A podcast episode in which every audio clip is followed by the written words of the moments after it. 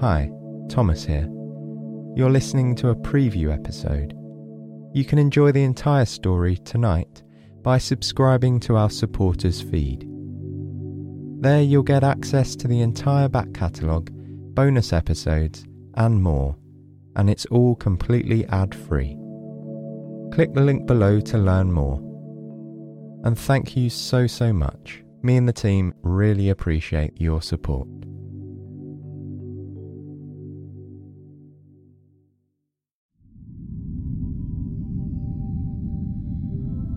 The log of Dalma Garrick, captain of the starship Rem. Mission The Hypnos Conundrum. Day 1. Just minutes ago, the starship Rem left Docking Bay 8 at the Reinhard space station. What a sight it was, watching her sleek hull glide smoothly between the docking bay doors, ready to begin its first mission. We're going in search of the fabled Hypnos flower. It's thought to be able to send people into a deep sleep. When it's paired with a cryochamber, it might finally allow our crews to venture into deep space without aging. Cryochambers keep space travelers' physical bodies safe by lowering their body temperatures. This flower should help prevent even the slightest bit of aging. Deep space missions can last for months and even years. It's much less stressful on a crew to be able to sleep through much of the travel. So far, we haven't been able to find a way to suspend the normal aging process in order to make such missions possible. But the Hypnos flower might just get us there. Other crews have tried to find it and failed, but this time, with the Starship Rem on our side, we're going to do it. Of course, we've taken the Rem out on test flights, but that was nothing compared to this. To sit in the captain's chair on a ship like this and give the order to head out, there's nothing quite like it. I've been a captain for five years now, and I spent a good many years as a first officer before that, under the command of then Captain Anders. Now, Anders is an admiral. When she was promoted, that left the Starship Northway without a captain, which is how I ended up in the seat for the first time.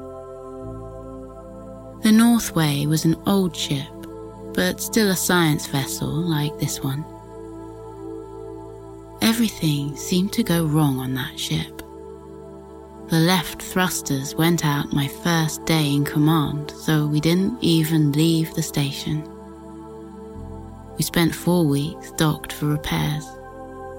When the crew went in to fix the thrusters, they found other related issues, and, well, it just went downhill from there. By the time we finally got the Northway out of the station, our mission had been reassigned to the crew of the Oceanus. So we flew back to Interstellar Command and waited for a new assignment. It was a disappointing first mission, to put it mildly. But over the next five years on the Northway, we did have our fair share of adventures.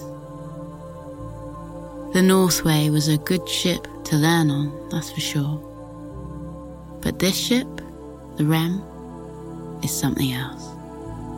The Rem is a brand new, state of the art, deep space rated, first class science vessel.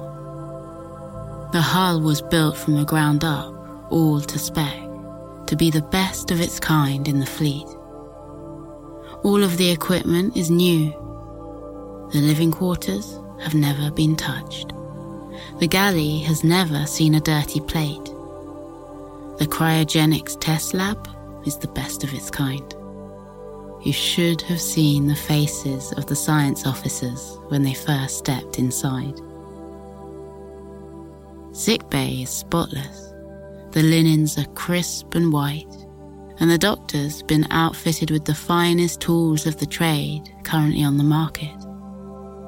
I'm not a doctor myself, but there sure does seem to be every kind of scanner known to the medical field in there. As the captain, of course, I hope nobody ever has to visit sick bay aside from routine checkups and inoculations before any away missions. But if something did happen, they'd be in good hands. My engineers couldn't be happier with the insides of this ship. The engines are more powerful and more reliable than those of any other ship active in the fleet. When we powered up to leave the station, they hardly made a sound. And they certainly didn't do any of that humming and vibrating the Northways used to do. The ship was as quiet as a mouse.